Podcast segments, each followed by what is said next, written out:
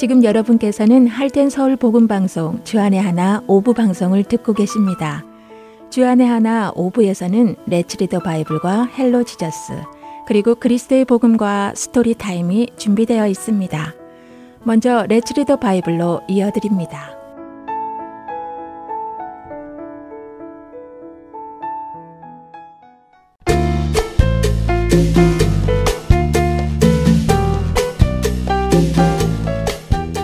애청자 여러분 안녕하세요. 레츠리더 바이블 진행의 박재필입니다.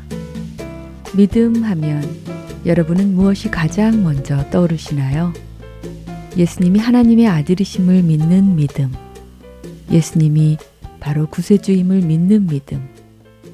그분이 우리의 죄를 사하여 주시고 십자가에서 죽으신 것을 믿는 믿음. 여러 가지가 있을 텐데요. 그런데 혹시 여러분의 마음 속에 이런 믿음 말고 지금 당장 나에게 필요한 것들도 이루어 주실 수 있는 분임을 믿는 믿음도 있으신가요? 예를 들면 병도 고치시고 나의 문제도 해결해 주시고 더 나아가 죽은 자도 살리시는 분임을 믿는 믿음 말입니다. 오늘 우리가 함께 읽을 마태복음 9장 18절에서 38절까지에는 이러한 놀라운 믿음을 가진 사람들이 계속적으로 나옵니다. 먼저는 한 관리가 와서 예수님께 절하며 자신의 딸이 방금 죽었는데 예수님께서 오셔서 그 몸에 손을 얹어주시면 살겠다고 부탁합니다. 또 12년 동안이나 피를 흘리는 병을 가지고 살던 여인은 예수님의 겉옷만 만져도 자신의 병이 나을 것이라고 믿고 예수님을 찾아오지요. 앞을 보지 못하는 두 맹인은 예수님을 따라오며 자신들을 불쌍히 여겨달라고 소리 지릅니다. 그들은 예수님이 자신들의 상황을 변화시켜 주실 것을 믿었기 때문이지요. 또한 사람들은 귀신 들려 말을 못하는 사람을 데리고 예수님 앞으로 나아옵니다. 예수님이시라면 그 사람에게서 귀신도 쫓아낼 수 있고 이로 인해 그의 말 못함도 나을 수 있음을 믿었지요. 이처럼 믿음을 가지고 나아온 사람들은 모두 자신의 믿음대로 기적을 경험했습니다. 관리는 죽었던 딸이 살아나는 기적을 경험했고 12년간 아팠던 여인은 예수님의 옷자락을 만지는 순간 병이 낫는 기적을 경험했지요.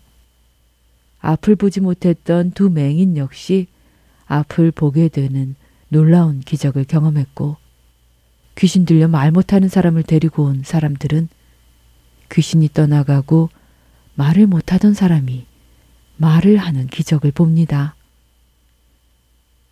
예수님은 이들에게 말씀하십니다. 내 믿음이 너를 구원하였다. 내 믿음대로 되라. 여러분은 어떤 믿음을 가지고 계십니까? 예수님께서 우리를 구원하신 분이라는 믿음은 분명 있으실 것입니다. 그러나 그분의 영이신 성령님이 오늘 우리의 삶 속에서도 동행하시며 우리를 구원의 길로 인도하심도 믿으십니까? 나에 가는 모든 길을 그분이 함께 가고 계심을 믿으시는지요? 만일 오늘 예수님께서 여러분에게 내 믿음대로 되라 라고 하신다면 여러분의 삶에는 어떤 일들이 일어날 것이라 생각되시나요? 놀라운 기적들이 일어날까요? 아니면 아무런 일도 일어나지 않을까요? 그 어떤 일이 일어날지는 여러분 각자의 믿음에 달려 있을 것입니다.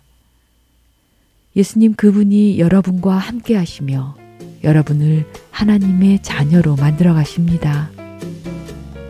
그것을 믿고 오늘도 하나님의 자녀답게 살아가는 걸음을 걸어 가시는 우리 모두 되기 바라며 이 시간 마치겠습니다.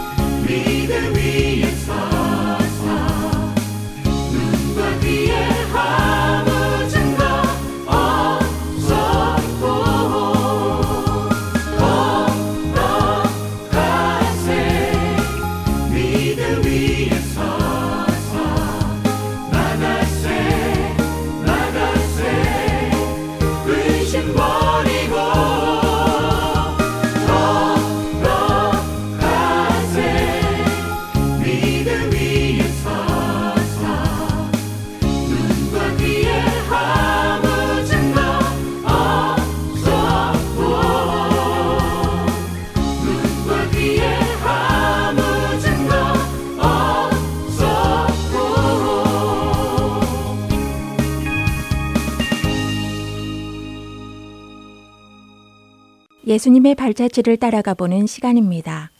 Hello Jesus로 이어집니다.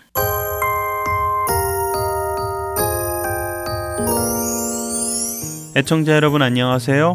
Hello Jesus 진행의 김민석입니다. 사복음서를 보면 예수님께서는 특별히 시간에 관한 이야기를 많이 하신 것을 보게 됩니다. 내 때가 아직 이르지 아니하였다라는 말씀을 여러 번 하셨지요. 내 때가 아직 되지 않았다 라는 말에서 우리는 예수님께서 어느 특정한 때를 기다리고 계셨던 것을 봅니다. 예수님의 때, 그분이 기다리셨던 그 때는 언제였을까요? 그런데 놀랍게도 성경에 예수님께서 그분의 때가 왔다고 말씀하셨을 때는 바로 십자가에 달리실 때가 되었을 그때였습니다. 그리고 이제 예수님께서 말씀하신 그때가 되었습니다. 예수님께서 붙잡히시던 날 어떤 일이 있었는지 오늘 Story Time을 통해 함께 알아보도록 하겠습니다.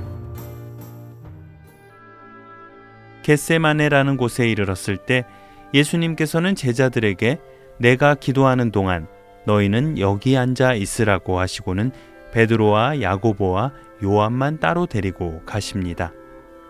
그리고는 세 명의 제자들에게 깨어서 기도하라고 하시고 예수님께서는 조금 더 나아가 땅에 엎드리십니다. 그리고 이렇게 기도하십니다. 아버지, 아버지께서 원하시면 이 고난의 잔을 내게서 거두어 주십시오.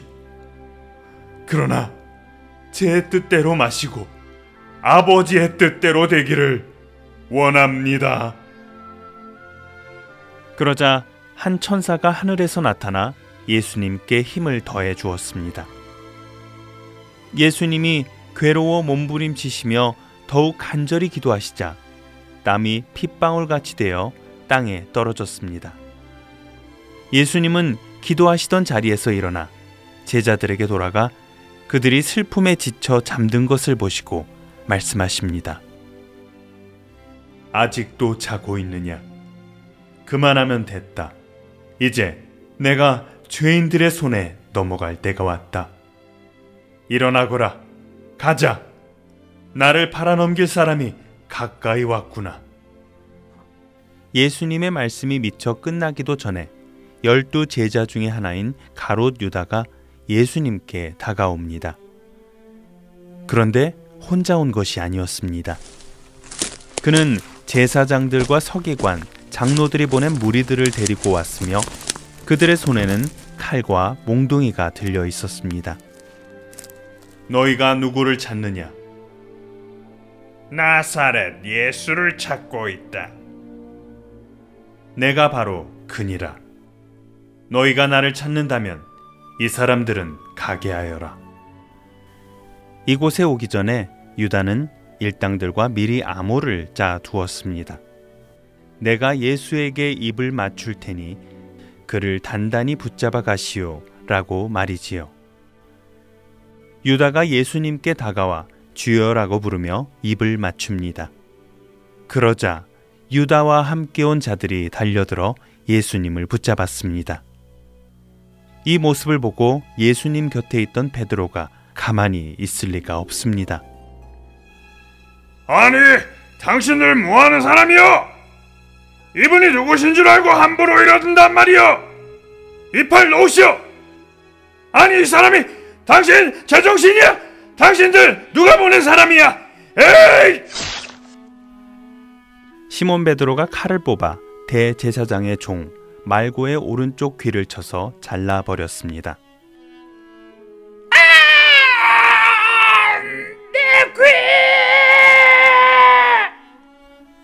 이에 예수님께서 말씀하십니다. 베드로야, 내 칼을 도로 갈집에 꽂아라. 아버지께서 나에게 주신 이 잔을 내가 어찌 마시지 않겠느냐? 이 말씀을 하시고 예수님께서는 귀가 잘린 말고라는 사람에게 다가가시더니 가만히 그 사람의 귀를 만지셨습니다. 그러자 놀랍게도 그의 귀가 다시 나았습니다. 너희들이 지금 내가 마치 강도라도 되는 것처럼 칼과 몽둥이를 들고 나를 잡으러 왔느냐? 내가 날마다 너희와 함께 성전에 있으면서 가르칠 때는 너희가 나를 잡지 않았다. 그러나 오늘 이런 일이 일어나게 된 것은 성경의 말씀이 이루어지기 위해서이다. 이 말씀을 하시고 예수님께서는 저들에게 순순히 끌려가셨습니다. 그들은 예수님을 잡아 묶어서 먼저 대제사장인 안나스에게로 끌고 갔습니다. 그 사이 대부분의 제자들은 잡혀가시는 예수님의 모습을 지켜보고는 자신들도 혹 잡혀가지 않을까 두려움에 휩싸여 예수님을 버리고 모두 도망쳐 버렸습니다. 하지만 베드로는 예수님을 멀찍이 뒤따랐습니다. 대제사장들과 서기관들은 예수님을 사형에 처하기 위해 증거를 찾기 시작합니다. 그러나 어떠한 증거도 찾을 수 없었지요. 많은 사람들이 예수님에 대하여 거짓 증언을 하였으나 그들의 말도 서로 맞지 않았습니다. 이때 대제사장이 일어나 예수님께 말합니다. 이 사람이 지금 너에게 불리한 증언을 하는데도 왜 대답이 없는가? 내가 정령 하나님의 아들 그리스도라도 된단 말이냐? 그렇다. 내가 전능하신 분의 오른편에 앉은 것과 구름을 타고 오는 것을 너희가 볼 것이다. 뭐라? 내가 하나님의 오른편에 앉아? 감히 하나님을 함부로 말하다니 이 이상 무슨 증거가 더 필요하겠는가? 여러분도 저 사람의 모독적인 말을 다 듣지 않았어? 여러분은 어떻게 생각합니까? 저자를 사형에 처하십시오! 하나님을 모독하는 자라면 사형을 받게 하는 게 마땅합니다! 죽여라! 죽여라! 예수를 죽여라! 격동한 사람들은 예수님을 향해 침을 뱉고 조롱하는 말을 내뱉었습니다. 그리고 예수님을 넘겨받은 경비병들은 예수님의 뺨을 쳤습니다. 그렇게 조롱당하는 예수님을 안타까운 마음으로 바라보던 한 사람이 있었으니 바로 베드로였습니다. 모든 이들이 예수님을 죽이라고 한 소리로 외치자 베드로는 도저히 그곳에서 예수님을 위해 나설 수 없었습니다. 그래서 조용히 몸을 움츠리고 잠잠히 있었습니다. 바로 그때 한 여종 하나가 베드로를 유심히 쳐다보기 시작했습니다. 어? 어? 이 사람? 이 사람도 예수와 함께 있던 자인 것 같은데? 어? 그러고 보니 맞는 것 같네? 나도 이 자가 저 예수의 옆에 함께 있는 것을 본 적이 있는 것 같아. 아, 아, 아니, 이 사람들이 지금 무슨 소리를 하는 거야? 저 예수란 사람을 난 모르는 사람이요. 어? 이상하다. 맞는 것 같은데. 잠시 뒤 베드로를 알아본 한 사람이 또 말했습니다. 아니야 아니야 맞아 당신도 예수와 함께 맞아 내가 저 예수가 성전을 뒤집어 엎을 때 유심히 보았는데 당신도 그 옆에 있었지? 맞지? 아, 아니 아니요. 나는 아니요. 이 사람이 지금 할 말이 따로 있지. 내가 어딜 봐서 저런 정신 나간 사람과 함께란 말이요. 한 시간쯤 지난 뒤 또 다른 한 사람이 말합니다. 이 사람 갈릴리 사람인 걸 보면 예수와 한패 맞는 거 맞아. 그러고 보니 전에 내가 본 적이 있는 자군. 당신 예수랑 한통 속이지 않소. 여보시오, 나는 당신이 무슨 말을 하는지 도무지 모르겠어. 마, 말도 안 됩니다. 내가 미쳤어. 내가 왜 저런 작자를 따라다닌단 말이오. 하늘에 두고 맹세하오. 난 저런 자를 모르오. 맹세한단 말이오.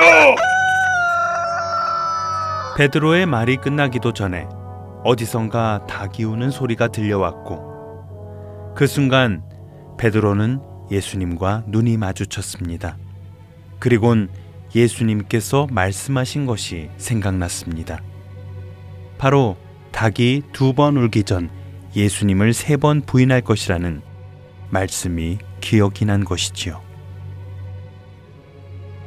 아, 아니, 내가 지금 뭘 한 거지? 예수님, 죄송합니다. 아.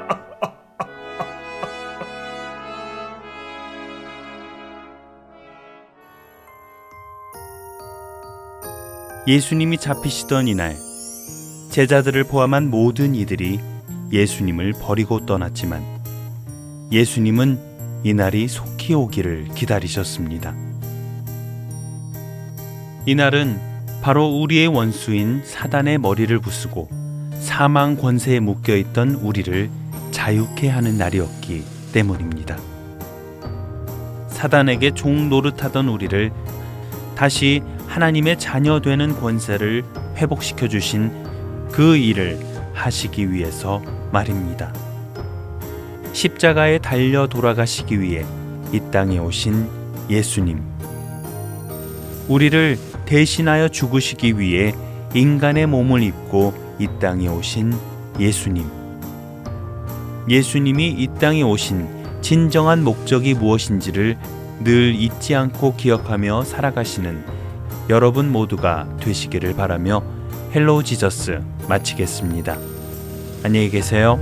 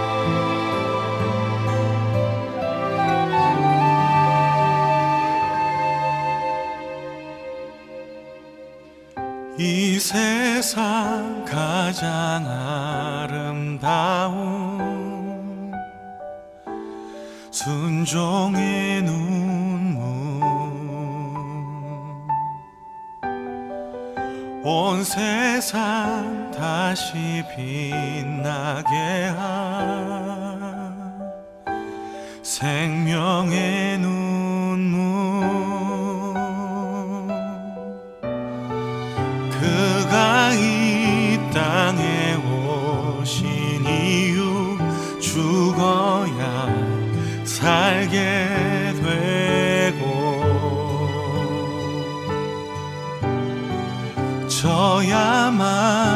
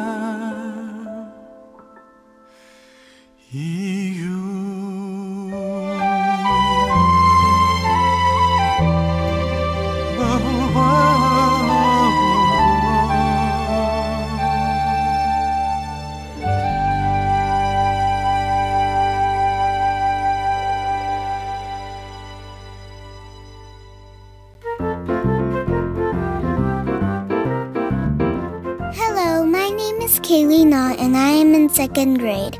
I am going to read Mark chapter. Hello, my name is Joshua Moon, and I am in fifth grade, and today we're going to be reading Mark chapter 7. 자녀들과 함께 성경을 읽는 Let's Read the Bible은 자녀들이 직접 참여하는 프로그램입니다. 거리에 상관없이 스마트폰만 있으면 어디서든 녹음하여 참여할 수 있는 Let's Read the Bible.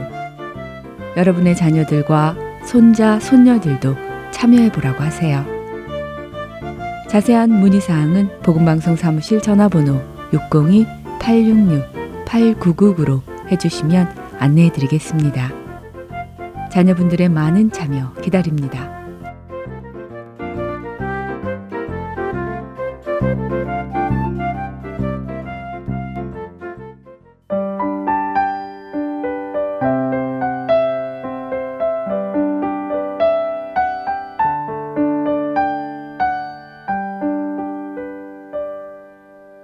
이어서 그리스도의 복음 시간입니다.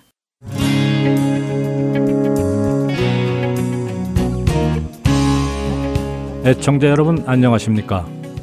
우리는 지난 시간까지 나쁜 소식 그러니까 타락에 관한 죄에 관한 소식을 듣기 이전에 알아야 할 것들을 정리해 보았습니다. 죄를 의미하는 히브리어는 세 가지가 있다고 말씀드렸습니다. 하타라는 단어는 관역을 빗나가다, 즉 하나님의 기준에 미치지 못하는 것을 뜻하는 단어였고요. 두 번째로 아원이라는 단어는 비틀다, 비틀어지다의 의미로 하나님의 말씀을 비트는 것, 다시 말해서 왜곡하고 변형시키는 것이 죄다라고 말씀드렸습니다. 마지막으로 세 번째 단어인 패사는 대항하다, 반역하다라는 뜻을 가졌다고 나누었습니다. 또 그 죄의 결과는 죽음이라는 것도 말씀드렸습니다. 오늘 그리스도의 복음은 지난 시간 함께 살펴보았던 죄에 대한 의미를 더 깊이 나누어 보도록 하겠습니다.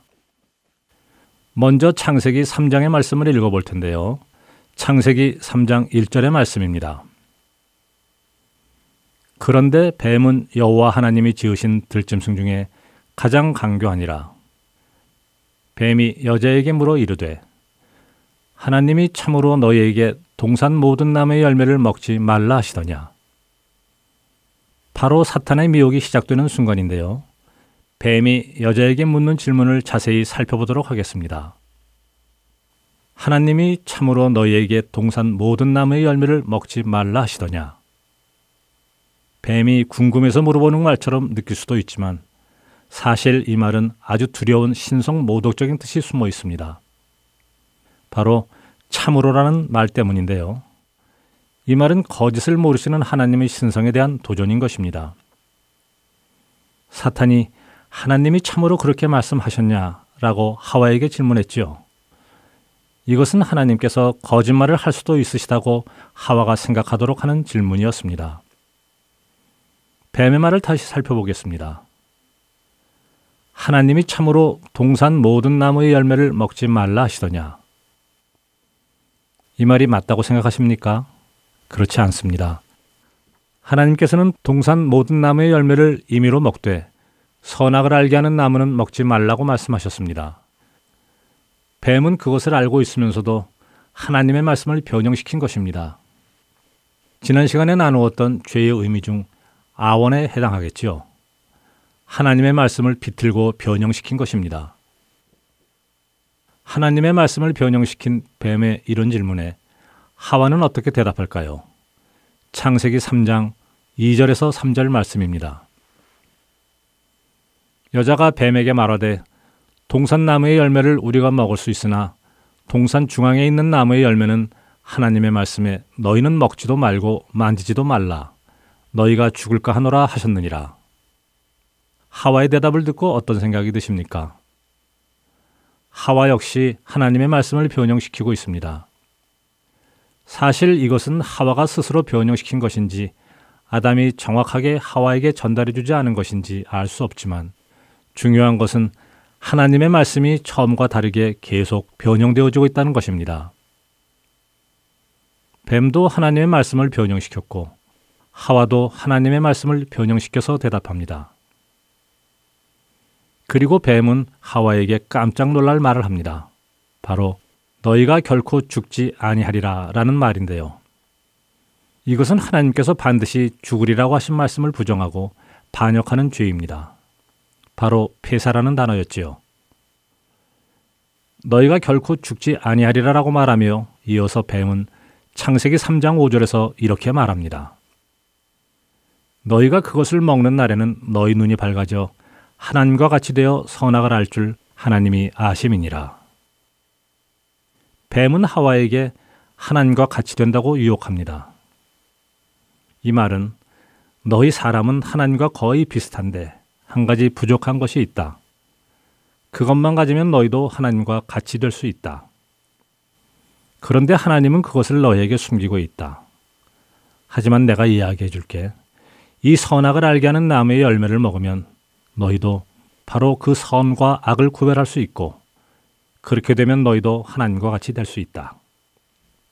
라고 미혹하는 것입니다. 하지만 이것은 사실이 아니지요. 하와는 뱀의 미혹을 받으니 사람이 하나님의 형상을 따라 지음받았다는 사실을 잊어버린 것입니다. 이미 사람은 하나님과 같은 다스리는 권세를 받았고 다른 피조물보다 위에 창조되어서 모든 것을 다스리시는 하나님처럼 우리에게 맡겨진 것을 다스리는 존재로 지음받았는데 그것을 깨닫지 못한 것입니다. 뱀은 하와 마음에 하나님을 향한 불신과 의심을 심어준 것입니다. 오늘은 아원과 폐사라는 죄에 대해서 더 깊이 살펴보았습니다. 나머지 한 단어가 남았는데요. 다음 시간에는 하타라는 죄의 의미와 미혹을 받은 하와에게 어떤 변화가 오는지 함께 살펴보도록 하겠습니다. 한 주간도 하나님의 진리의 말씀을 따라 살아가는 여러분 되시기 바라며 그리스도의 복음 오늘 이 시간 여기서 마치겠습니다. 다음 이 시간에 찾아뵙겠습니다. 감사합니다.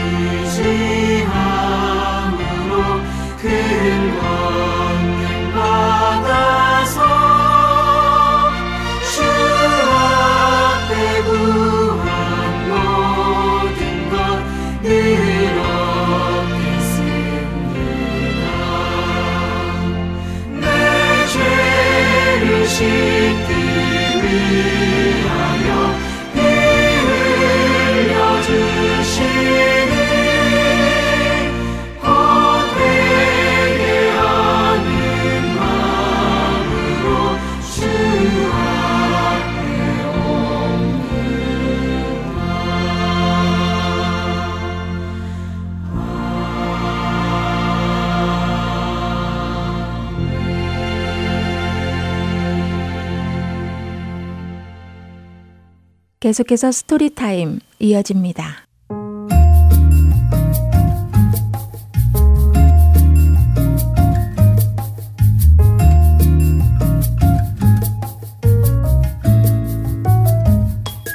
애청자 여러분 안녕하세요. 스토리타임 진행의 최강덕입니다. 헤어짐은 좋은 일이든 좋지 않은 일이든 힘든 일인 것 같습니다. 그러나 만남이 다시 약속되어 있다면 그 약속 때문에 슬픈 마음이 덜해지기도 하지요. 오늘 스토리에서 특별한 이별을 보게 될 텐데요. 우리 자녀들은 이 헤어짐에 대해 어떻게 받아들여야 할지 생각해 보고 준비하는 시간이 되었으면 합니다. 그럼 오늘의 스토리 Time to Move 같이 들으시겠습니다. 오늘의 주인공인 줄리는 아빠의 일 때문에 조만간 캘리포니아로 이사를 가게 되었습니다. 아빠가 더 좋은 직장을 구하셔서 이사를 가는 것이기에 기쁘기도 하지만 평소 아주 친하게 지내던 이웃 할아버지와 더 이상 볼 수 없게 되어서 줄리는 아주 속상해했습니다. 줄리는 자신이 이사를 가고 나면 평소 몸이 편찮으신 할아버지를 누가 대신하여 돌봐줄 수 있을지 걱정이 되었습니다. 하지만 할아버지는 하나님이 자신을 돌봐주실 것이니 걱정하지 말라고 하시지요.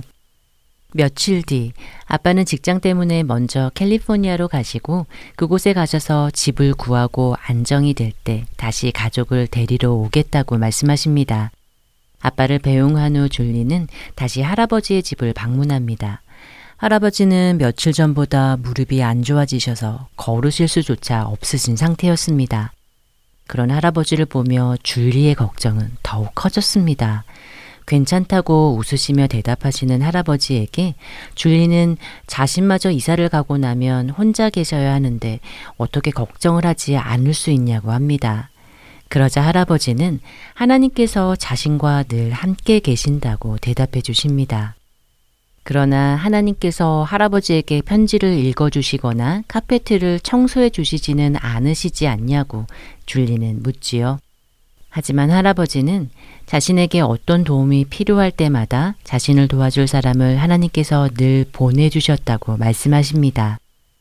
그러던 어느 날 줄리의 아빠는 가족에게 전화를 걸어 원하던 집을 구했다고 하시며 하루라도 가족들을 보고 싶으니 당장 다음 주에 이사를 하자고 말씀하십니다.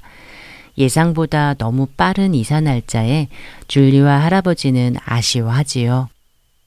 줄리는 아빠와 다시 같이 한 집에서 살게 된 것도 기쁘고 수영장이 있는 새 집으로 이사를 가는 것도 너무 기쁘지만 더 이상 할아버지를 볼 수 없다는 사실이 너무나도 속상했습니다. 그러자 할아버지는 늘 모든 것이 완벽하고 기쁜 일만 있다면 우리는 천국을 향한 소망과 하나님을 향한 마음을 품지 못할 것이라고 일러주십니다. 할아버지 역시 오래전 아버지를 하늘나라로 먼저 보내고 너무나도 외롭고 보고 싶지만 하늘나라에 가서 하나님 아버지를 뵙고 싶은 마음이 더 크다고 말씀해 주십니다. 또한 하나님을 머지않아 곧 뵙게 될 것 같은 느낌이 든다고 이야기하십니다. 죽음에 대해 무섭고 슬프다고만 생각하는 줄리에게 할아버지는 크리스천에게 있어 죽는다는 것은 그저 다른 집으로 이사를 가는 것과 같다고 이야기해 주십니다. 줄리가 이곳을 떠나 다른 곳으로 가는 것이 기쁘면서도 친구들을 더 이상 볼 수 없어 아쉽고 슬픈 것처럼 죽음 역시 잠시 동안은 헤어지는 것이기에 아쉽고 슬픈 일이기도 하지만 하나님 나라로 이사를 가는 것이기에 기쁜 일이라고 설명해 주십니다. 그렇지만 줄리는 자신을 대신하여 할아버지를 돌봐줄 누군가를 찾아보겠다고 말하고는 집으로 돌아갑니다. 그리고 몇 시간 뒤 줄리는 할아버지께서 갑자기 심장마비로 돌아가셨다는 소식을 듣게 되고 충격을 받습니다. 슬퍼하던 줄리는 할아버지께서 자신에게 해주신 말씀을 기억합니다. 엄마는 줄리에게 늘 할아버지의 필요를 채워주셨던 하나님께서 이제 할아버지에게 새로운 집과 새로운 몸을 선물해 주신 것 같다고 말씀해 주십니다. 또한 줄리가 다음 주에 아빠를 다시 만나 무척 기쁘고 반가운 것처럼 할아버지 역시 하나님을 만나 무척 행복해하고 계실 것이라고 위로해 주시며 오늘의 드라마는 여기서 마칩니다. 찬양 한 곡 들으시고 스토리타임 계속 진행하겠습니다.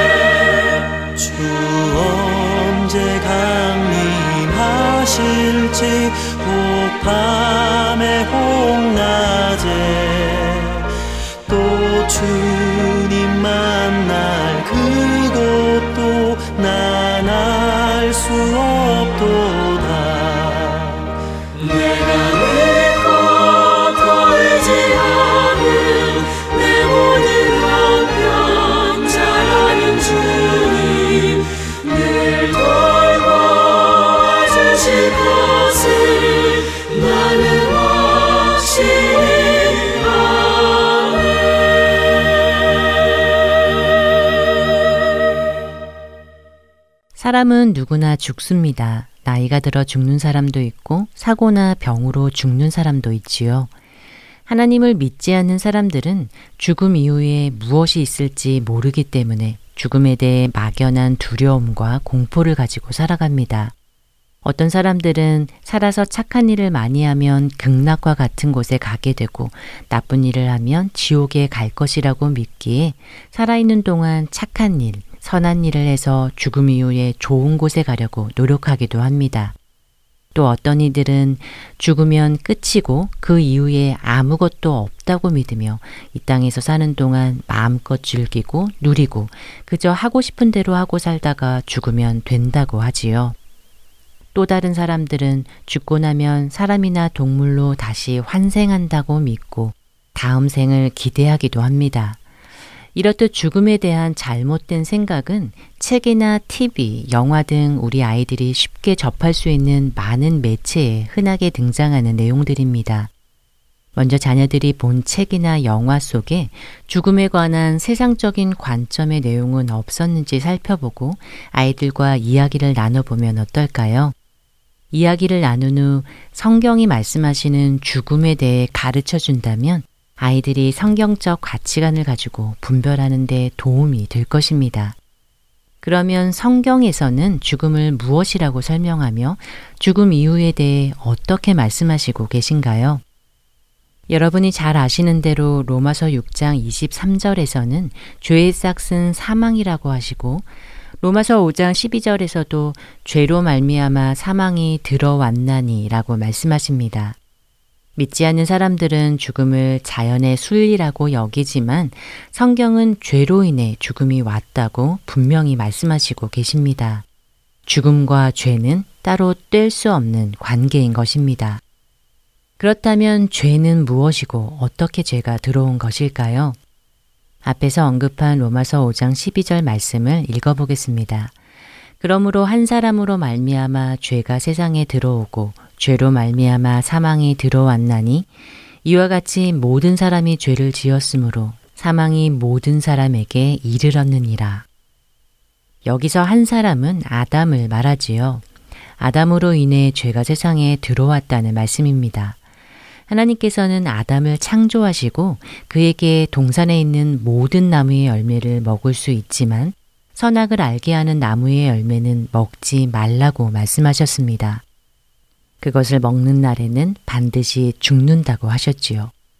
그런데 아담은 하나님의 말씀을 거역하고 선악과를 먹었습니다. 이와 같이 하나님의 말씀에 반역하는 것, 그 말씀에 미치지 못하는 것이 바로 죄입니다. 하나님의 말씀에 반역한 아담으로 말미암아 죄가 세상에 들어왔고 죄로 말미암아 사망이 들어온 것이지요. 여기서 사망, 죽음은 육체적 죽음, 그러니까 죽어서 영혼과 육체가 분리되는 것을 의미할 뿐만 아니라 영적인 죽음, 즉 하나님과 분리된 상태를 의미합니다. 생명의 근원이신 하나님과 단절되고 분리된 상태를 말하는 것이지요. 생명이신 하나님에게서 떨어져 있는 것, 분리되어 있는 것이 바로 죽음입니다. 그렇기 때문에 성경에서는 하나님을 믿지 않는 자들은 그 육신이 살아있을지라도 죽은 자들이라고 표현하는 경우가 있습니다. 예수님은 마태복음 8장 22절에서 죽은 자들이 그들의 죽은 자들을 장사하게 하고 너는 나를 따르라 라고 말씀하시지요. 또한 에베소서 2장 1절에서도 그는 허물과 죄로 죽었던 너희를 살리셨도다 라고 하십니다. 이뿐만 아니라 성경은 둘째 사망이 있다고 말씀하시는데요. 요한계시록 20장 12절에서 15절을 보면 죽은 자들 가운데 생명책에 기록되지 않는 자들은 그 행위대로 심판을 받아 불못에 던져지는데 이것을 둘째 사망이라고 합니다. 영원히 지옥에 던져지게 되는 것이지요. 죽으면 끝이 아니라 하나님과 함께 천국에 거하든지 지옥에 던져지든지 둘 중 하나라는 것입니다.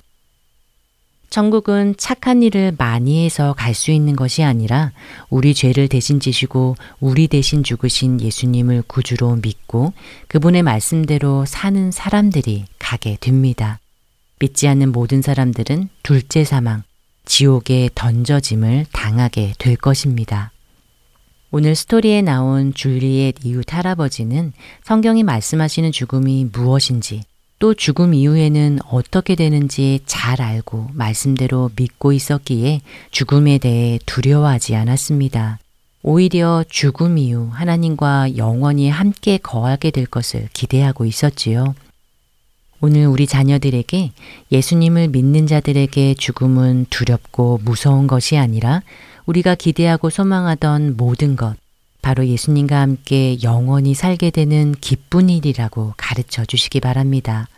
이 땅에서 아무리 많은 것을 누리고 오래 살지라도 예수님을 믿지 않는 자들은 죽은 자들과 같기에 그것이 더 슬픈 일이라고 말이지요. 아이들에게 주변에 믿지 않는 친구들에 대해 어떤 마음이 드는지 물어보시고 어떻게 하면 생명의 말씀을 전할 수 있을지 함께 기도하며 생각해 보시기 바랍니다. 스토리타임 여기서 마칩니다. 안녕히 계세요.